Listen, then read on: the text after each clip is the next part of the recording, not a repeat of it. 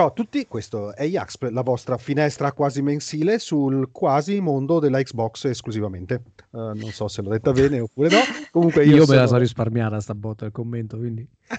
io sono 0G, quello che ha parlato subito dopo di me è il buon Gab. Ciao. Assieme a me c'è anche, assieme a noi c'è anche Sara. Ciao. E Marco. Buonasera a tutti. Ok, um, lo diciamo ogni puntata per chi ci segue, se non ci avete seguito, ciao, benvenuti. Uh, ma abbiamo sempre una scaletta ricca che cerchiamo di tenere in maniera rigorosa per non finire troppo lunghi e alla fine eh, finiamo lunghi. Finiamo lunghi, mh, divaghiamo in una maniera più totale e è così. Però stavolta ci proviamo. Ci proviamo ad attenerci alla scaletta non ce la faremo. Il, uh, il buon Gab ci ha inondato, ha inondato, la riunione di redazione di questa ultima puntata di una serie di link su argomenti di cui uh, possiamo trattare. Quello che stava più a cuore erano, uh, se non ricordo male, i giochi indie presentati alla scorsa mh, mm, cos'era una convention? Stato uno show incentrato quanto, tutto quanto sui giochi indie che un, in un modo o nell'altro collaborano con Xbox, o meglio, Xbox ha una sorta di collaborazione, è riuscita a mettere mano anche su questi indie e molti dei quali, se non tutti addirittura, usciranno sul Game Pass uh, al giorno di lancio o comunque poco più avanti, insomma. Mm-hmm. La cosa interessante è che, dicevamo, no, questi titoli indie, se non fossero stati presentati a questa presentazione, perché vabbè, poi questo è un discorso che dopo apriremo un pochino di più, perché c'era stata qualcuno che aveva messo in dubbio l'efficacia del Game Pass nel retribuire poi effettivamente queste case che sviluppano videogiochi, specialmente se si tratta, si tratta di sviluppatori indie che ovviamente non sono finanziati da grandi publisher, ma si fanno e si pubblicano il gioco da soli e quindi mm. il dubbio era: ma vale la pena pubblicare su Game Pass oppure no, no, non hanno un ritorno? Però questo magari ne parliamo dopo. Volevo parlare di qualche gioco che hanno presentato. Io poi mi sono visto diversi articoli, forse quello fatto un pochino meglio, più completo era quello di Tom's Hardware, lo, lo citiamo mm-hmm. come sito. Ce ne sono anche di interessanti, cioè per esempio c'è di Ancient che è un uh, titolo cyberpunk. Uh, ormai praticamente ogni puntata ci mettiamo in mezzo anche questo cyberpunk.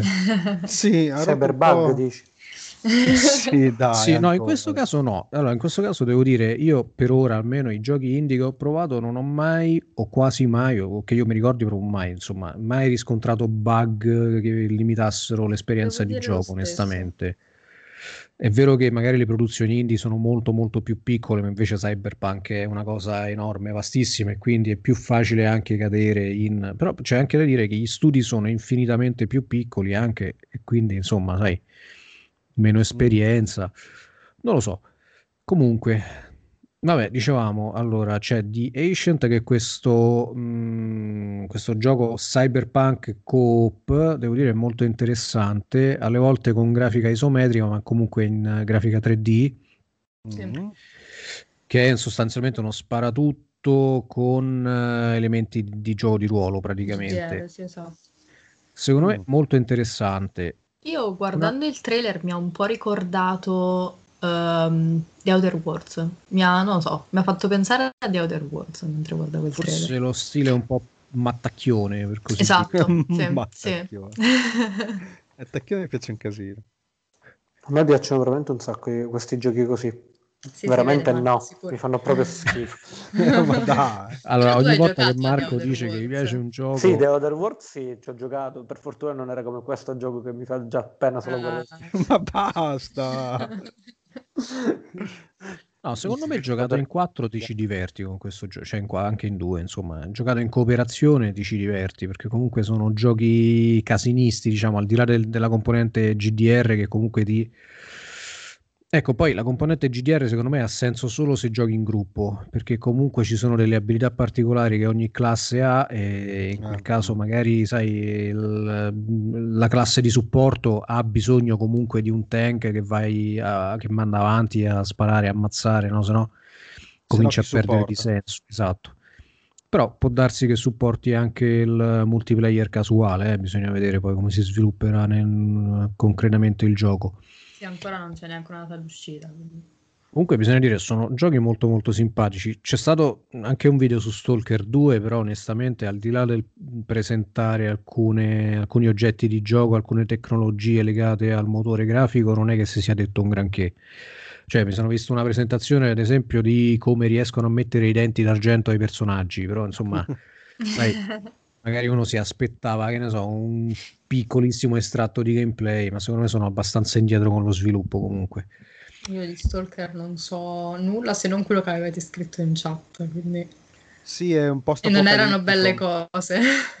Ma eh, l'idea con cui era stato presentato all'inizio, inizio, inizio, inizio, inizio, il primo Stalker, eh, c'era luci volumetriche, c'era un sacco di cose che noi adesso diamo per scontate nei, nei giochi e che quella volta presentava eh, Stalker per la primissima volta o comunque era la prima volta che erano implementate in un gioco non AAA e poi se non ricordo male la prima versione eh, prevedeva una sorta di multiplayer tipo ruba la bandierissima, cioè bisognava arrivare in un, uh, in un determinato punto che era un reattore nucleare da spegnere o qualcosa del genere e tutti quelli che partecipavano uh, erano sulla stessa mappa, una specie di uh, Mporg o qualcosa del genere, quindi un, uh, un mondo condiviso. E anche quello uh, su Stalker 1, che penso che ormai abbia più di, di 10 anni e forse anche più di 15, era una novità.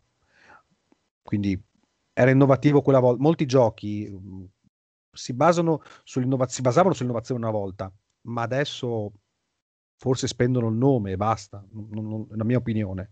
Sì, probabilmente, oddio, speriamo bene per Stalker 2, onestamente. Io non so che cosa aspettarmi perché non, eh, dico la verità, non ho giocato nemmeno al primo, ma mi intrigava per uh, la questione no, di Chernobyl, metteva in mezzo fatti realmente accaduti con uh, una realtà parallela distopica che... Sì, basato su una mappa reale, sulla mappa reale della zona, se non ricordo male anche questa. Sì, C'erano sì. un tot di chilometri quadrati della zona attorno a Chernobyl che erano mappati in maniera più fedele possibile.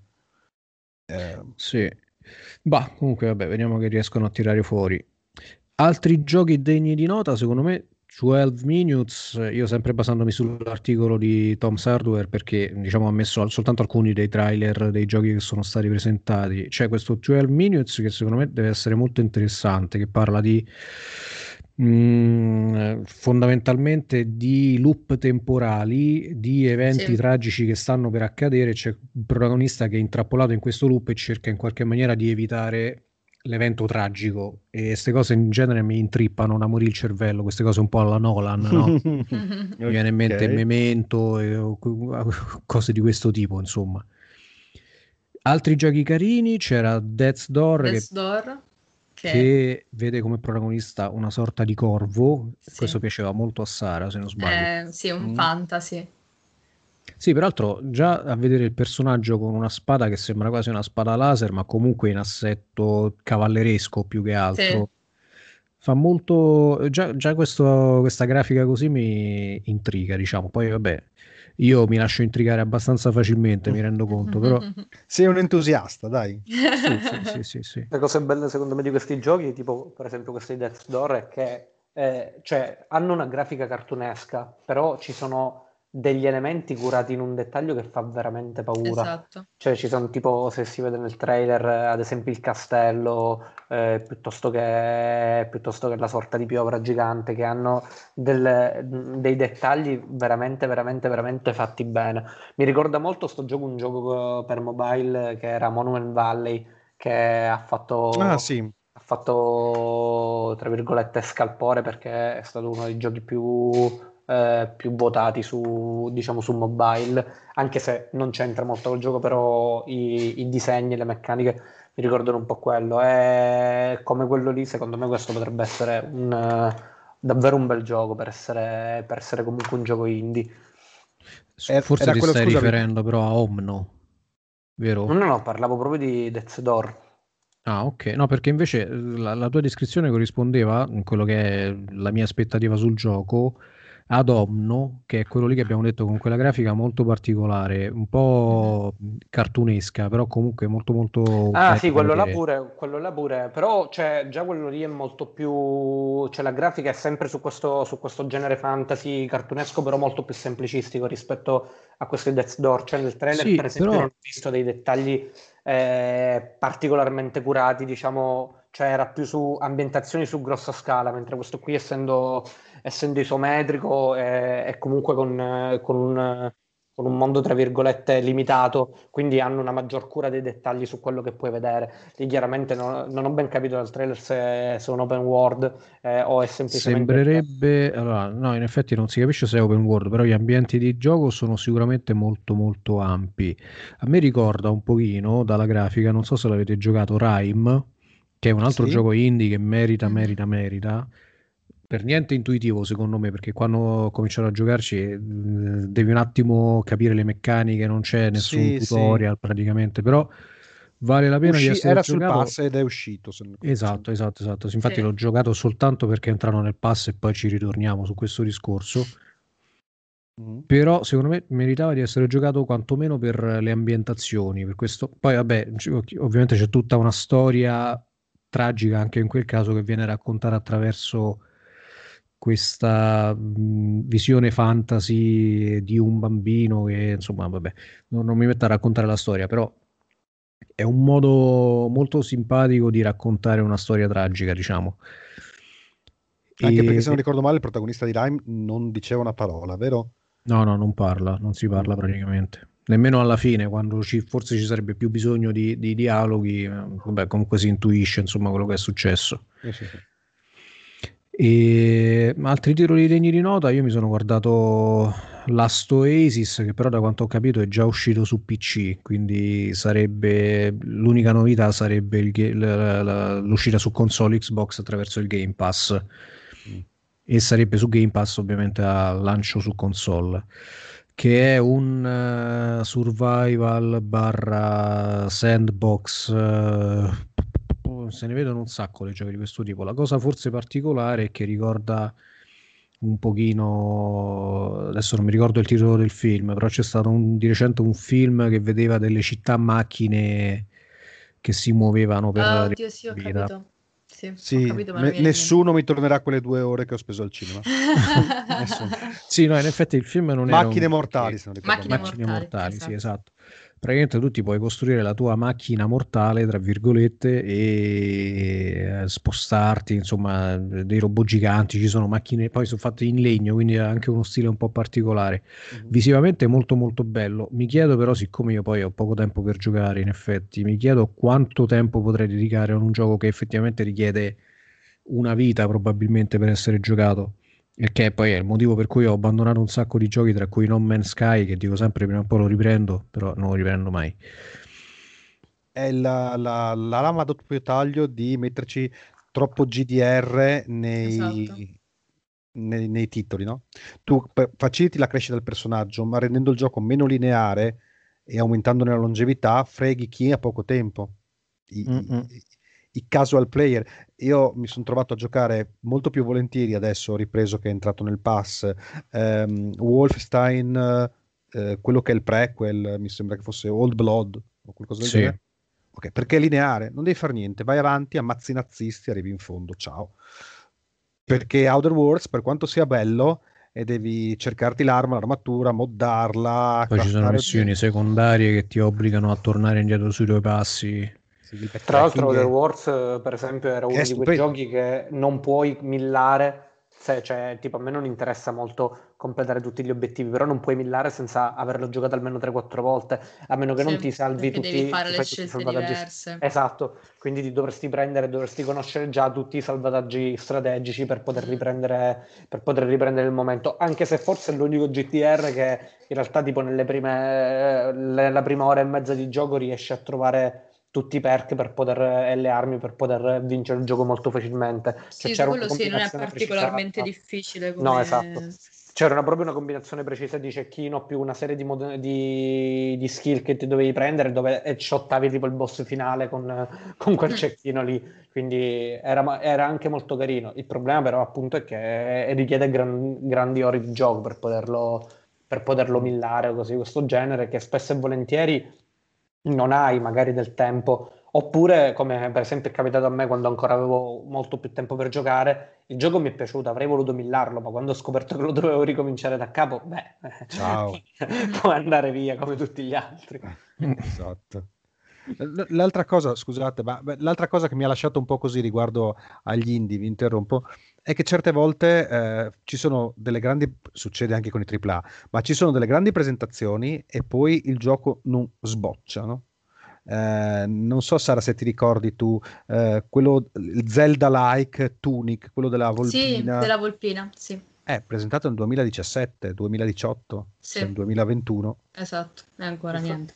mi ha fatto ricordare, eh, fatto ricordare anche, per esempio, prima si stava parlando in, eh, in redazione quando parlavamo di Omno, che era molto simile tipo ad Ashen, che era un altro, se non sbaglio, un altro in, eh, un altro, un altro indie, altro indie. sì, altro, quello lì per esempio dico, secondo me eh, avevano fatto una presentazione fantastica. Anche il gioco prometteva un sacco bene però in realtà non si è potuto capire se era un problema piuttosto che siamo noi deficienti non siamo riusciti a capirlo però non siamo mai riusciti a giocare in eh. multiplayer anche esatto, io non, non lo escluderei a priori cioè, Però eh, era sì, sem- era, era, molto complicato cioè, riuscire a giocare in multiplayer perché ti potevi aver fatto le stesse missioni, essere nello stesso punto della storia, andare nello stesso punto del gioco e fare, non mi ricordo Esatto, quale cioè offerta era... al divino per avere la cosa multiplayer. Esatto, era molto, tra virgolette, molto casuale, cioè non è come negli altri giochi, sì. avvii la modalità multiplayer. E questo secondo me ha, ha, fatto perdere, ha fatto perdere al gioco grosse potenzialità, perché magari io sicuramente non faccio testo per la massa, però già io per esempio l'avrei giocato insieme a loro due, cosa che non ho fatto e che non abbiamo fatto perché non siamo riusciti a giocarlo multiplayer. No, eh, io non, non nascondo che non riuscendo a giocare multiplayer l'ho cancellato. Esatto, poi è uscito dal pass, quindi comunque ha fatto, sì, poi è uscito dal pass, da solo quello che doveva fare, però è andato un po' così. Comunque, al di là di questo, mh, visto che più o meno abbiamo presentato i titoli più interessanti, non so se volete aggiungere qualche titolo di quelli no, che sono stati presentati. No, Monglow Bay, ah, chiaramente. Il, Il gioco, gioco della pesca. È come, è come, non parlare del gioco di cui in mamma delle ragazze era pop out. ah, è vero, volevo parlare pop. anche di quello io perché sì. allora io ho visto, ho letto un articolo di multiplayer. Um, praticamente questo gioco è stato blastato nei commenti sì, per commenti più o meno sessisti. Mm. Eh, perché praticamente questo è un gioco di cucina creato, sviluppato interamente da un team di sole donne allora, oh. fanno, no? si, si, sono inventate il gioco di cucina. Allora, uh. quello, multiplayer si parla. Allora, in realtà il trailer non dice un granché.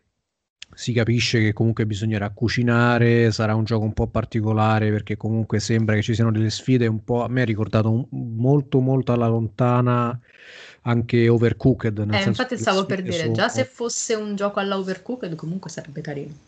Sì, sì, sembra, sai, sembra, fre- sembra un po' frenetico tipo Overcooked, cioè probabilmente ci, ci sono alcuni fattori che rendono più difficile il cucinare e quindi cioè, non credo che sia soltanto un seguire una ricetta e cucinare. Esatto. Insomma. Cioè, non penso sia Cooking Mama, insomma.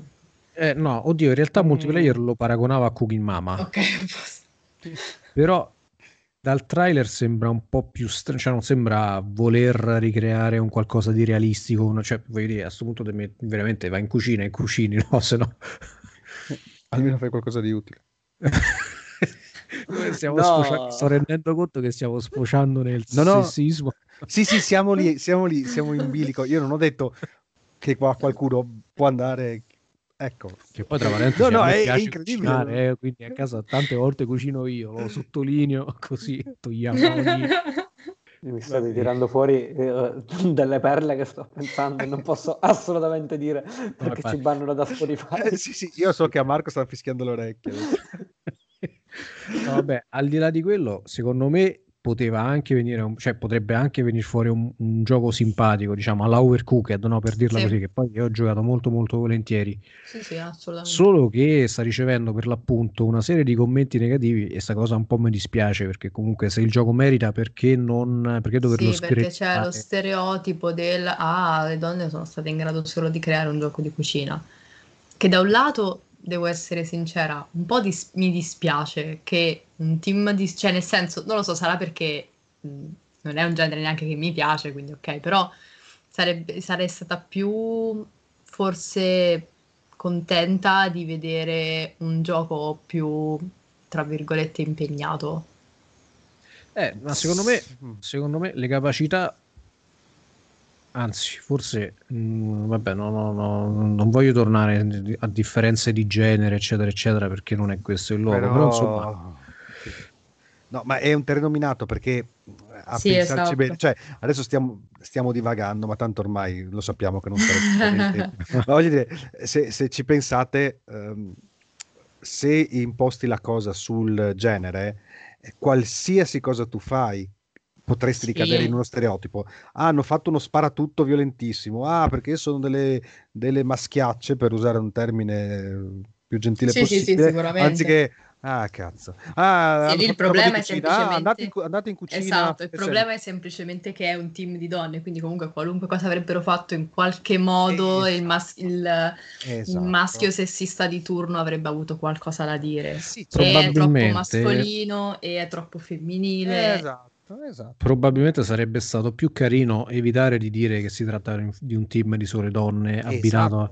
cioè esatto. parla cioè, di un, gioco senso... di cucina, un nuovo esatto. gioco di cucina e sta uscendo okay. esatto cioè sicuramente il marcare il rimarcare il fatto che fosse un team di donne è una appunto una, un'arma a doppio taglio perché da un lato prendersi un bersaglio esatto da un lato comunque gli, gli piazzi un bersaglio grosso così addosso perché mm. A è il team di donne cioè c'era veramente bisogno di specificarlo Dall'altro, ovviamente, me... io capisco che l'abbiano fatto anche per, cioè, nel senso, è importante dire che ci sono anche team di sviluppatori composti da sole mm, donne mm. Per, per, far sapere che non è un lavoro da uomini. Sì, diciamo che questo no. cioè, è un problema, io facendolo, è un problema particolarmente sentito questo qui delle donne nel mondo della tecnologia. Ci sono un sacco di gruppi, anche Women Technology, un sacco di, di cose che fanno appunto per espandere diciamo, lo sviluppo e comunque questi, questi ambiti lavorativi qui anche nel mondo delle donne che purtroppo sono son, son meno presenti riguardo, per quanto riguarda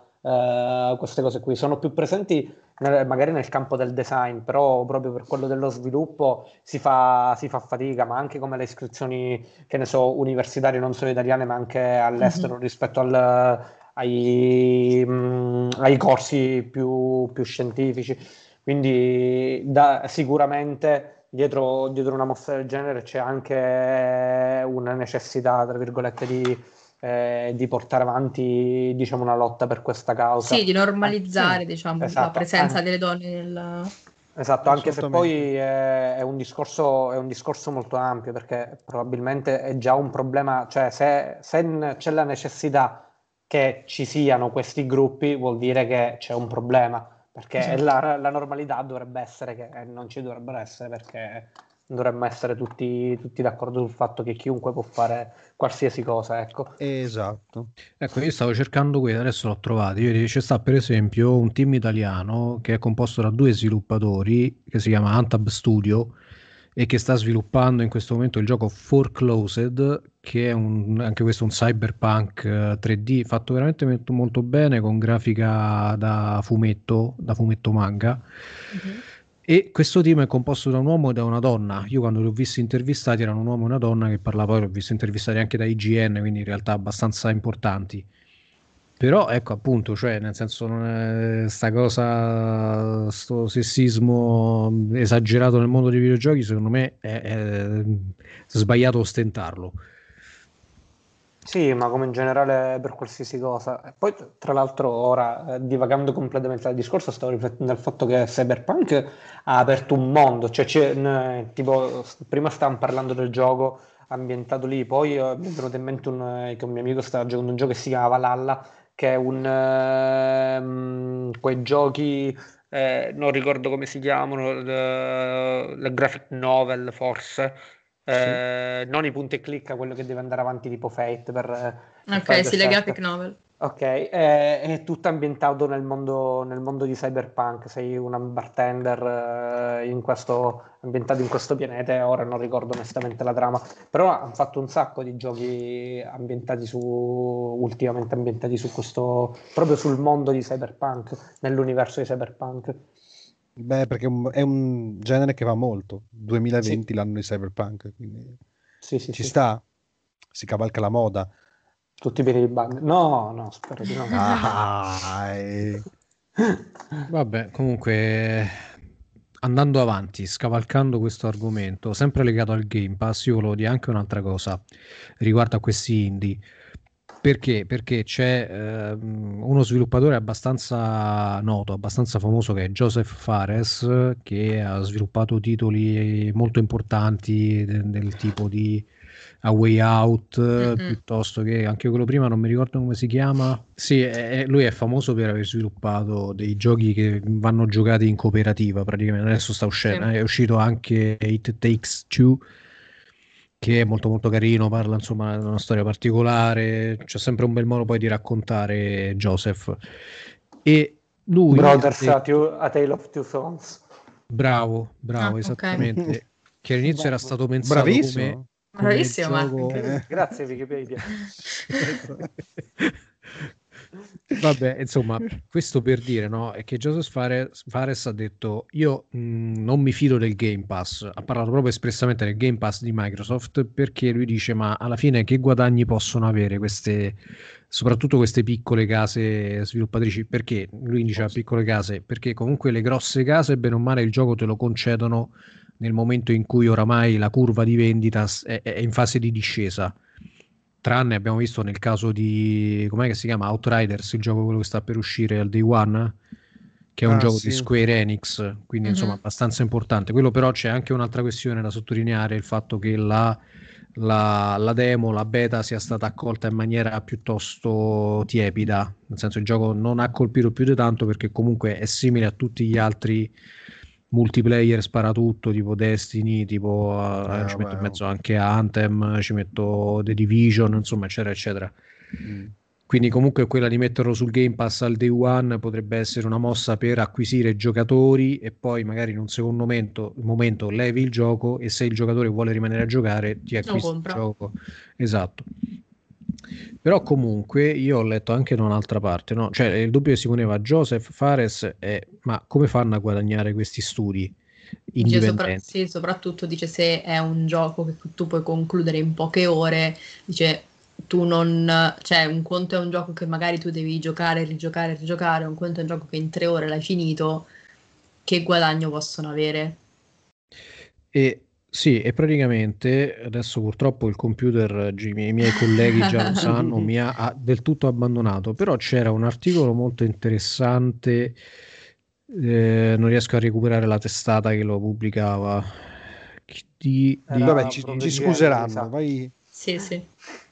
E che sostanzialmente eh, riprende delle parole pronunciate da Phil Spencer, ma anche da un altro analista. Adesso ripeto, purtroppo non riesco a prendere. Era RGN la testata. Parla, quando ha detto gli studi più piccoli di solito vengono a, e ci chiedono una cifra per la pubblicazione del, del loro gioco, probabilmente.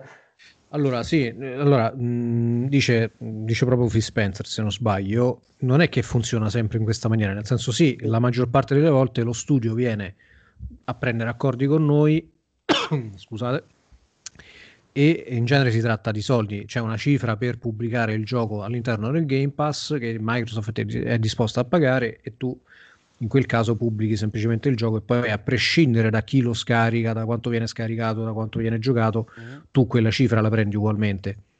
Mm. Ed è sempre la stessa cifra.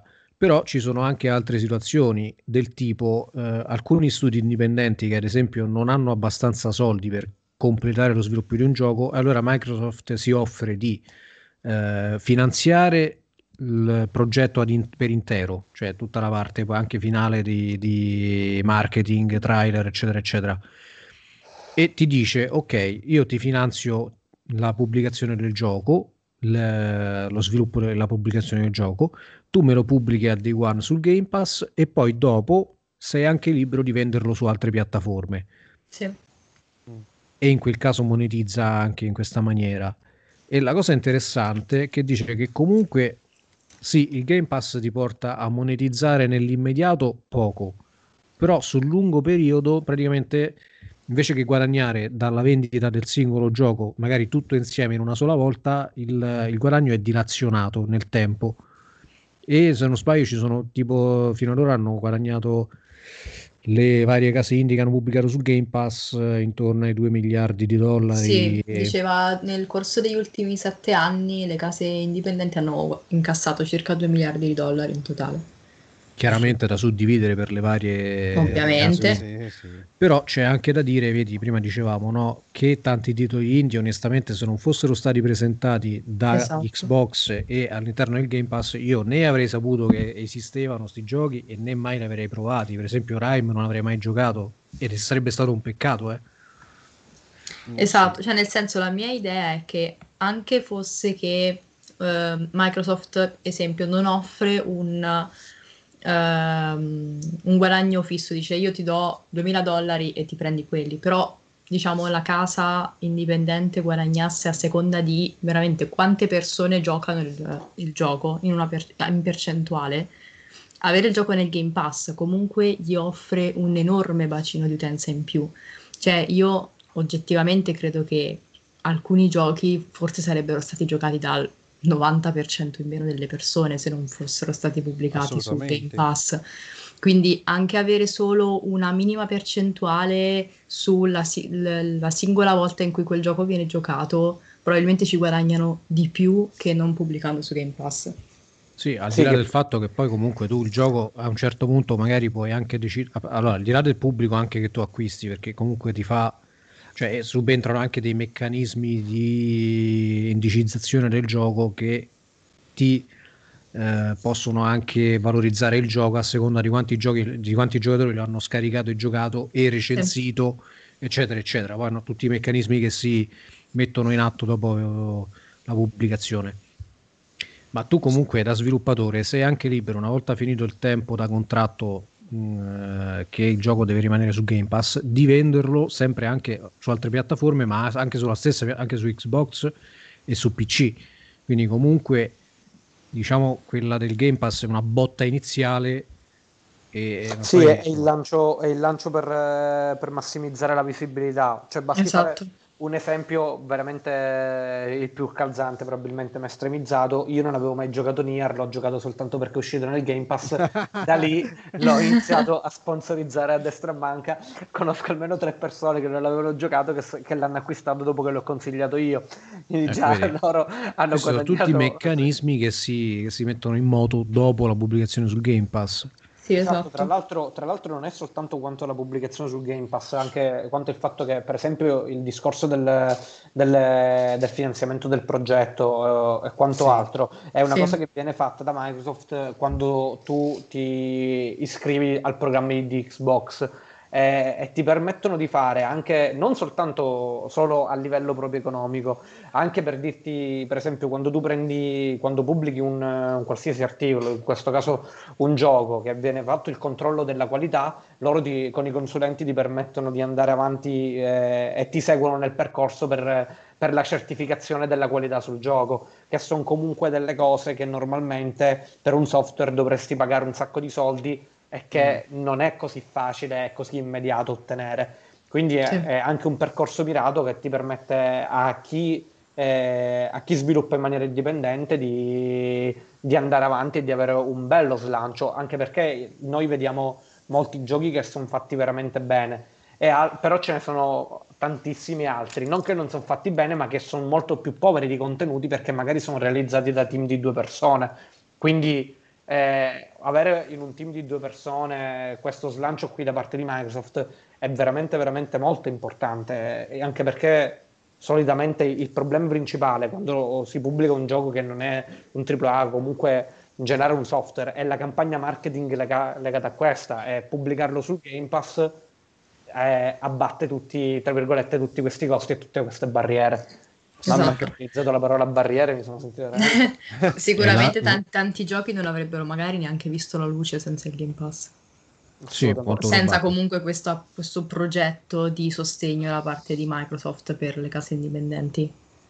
E sì, volevo aggiungere anche che eh, Phil Spencer ha confermato alla faccia dei detrattori che il Game Pass non ha bisogno di aumentare il costo di iscrizione esatto. mensile.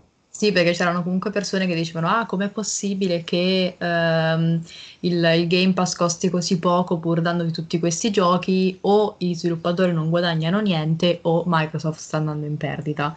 Però eh, Phil Spencer ha assicurato che i sviluppatori ci guadagnano e Microsoft non va in perdita. A quanto perché in realtà mandano i nostri dati dei profili. Come?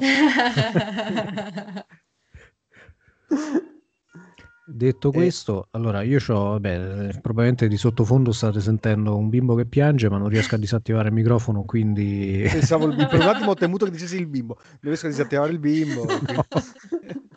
No, è una feature ancora non implementata, eh, sì. la disattivazione del bambino. Uh, siamo andati lunghissimi, non abbiamo parlato di tutto.